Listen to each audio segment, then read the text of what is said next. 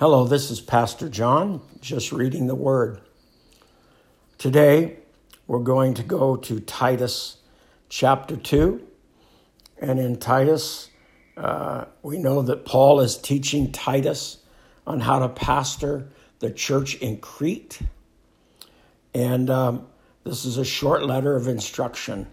And I encourage us all to take in the instruction and apply it to our lives. Father, Thank you for this beautiful day.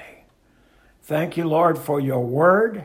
I thank you, Holy Spirit, that you illuminate the word to our minds and to our soul. Father, that we would learn to apply your word to our lives for our own good, for the sake of our families, and for the honor of God. And so, Father, we thank you that you've given us the word. In Jesus' name, amen. Titus chapter 2, Paul continues teaching. As for you, Titus, promote the kind of living that reflects wholesome teaching. Teach the older men to exercise self control, to be worthy of respect, and to live wisely. They must have sound faith and be filled with love and patience. Similarly, teach older women to live a way that honors God. They must not slander others or be heavy drinkers. Instead, they should teach each other what is good.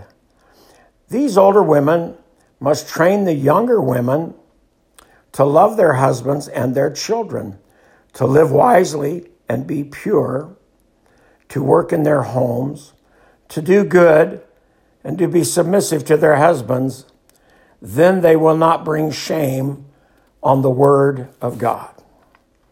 There's that pesky submissive word again. And again, submissiveness is a two way street. Submissiveness is how to grow in peace with one another.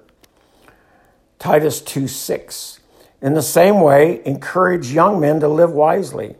And you yourself must be an example to them by doing good works of every kind. Let everything you do reflect the integrity and seriousness of your teaching. Teach the truth so that your teaching can't be criticized. Then those who oppose us will be ashamed and have nothing bad to say about us. Employees must always obey their employers and do their best to please them. They must not talk back or steal, but must show themselves to be entirely trustworthy and good. Then they will make the teaching about God, our Savior, attractive in every way. For the grace of God has been revealed bringing salvation to all people. And we are instructed to turn from godless living and sinful pleasure. We should live in this evil world with wisdom, righteousness, and devotion to God, while we look forward with hope to that wonderful day when the glory of our great God and Savior Jesus Christ will be revealed. He gave his life to free us from every kind of sin, to cleanse us, and to make us his very own people, totally committed to doing good deeds. You must teach these things and encourage the believers to do them. You have the authority to correct them when necessary, so don't let anyone disregard what you say. And that's the end of chapter 2. Paul is making it clear that we need to maintain our integrity in every situation. Amen. Father, I thank you again for your word. I thank you, Lord, that you uh, reveal yourself through your word.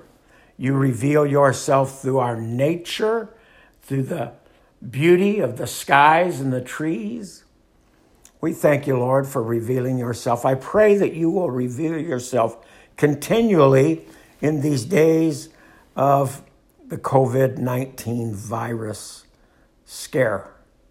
That, Father, I pray for a health, a return to health at Redwood Springs, a return to health at Linwood Meadows, a return to health at Lindsay Gardens. I thank you that your name is glorified as you bring the world under submission to you and bring the gospel around the world. I love you and I thank you for this in Jesus' name. Amen.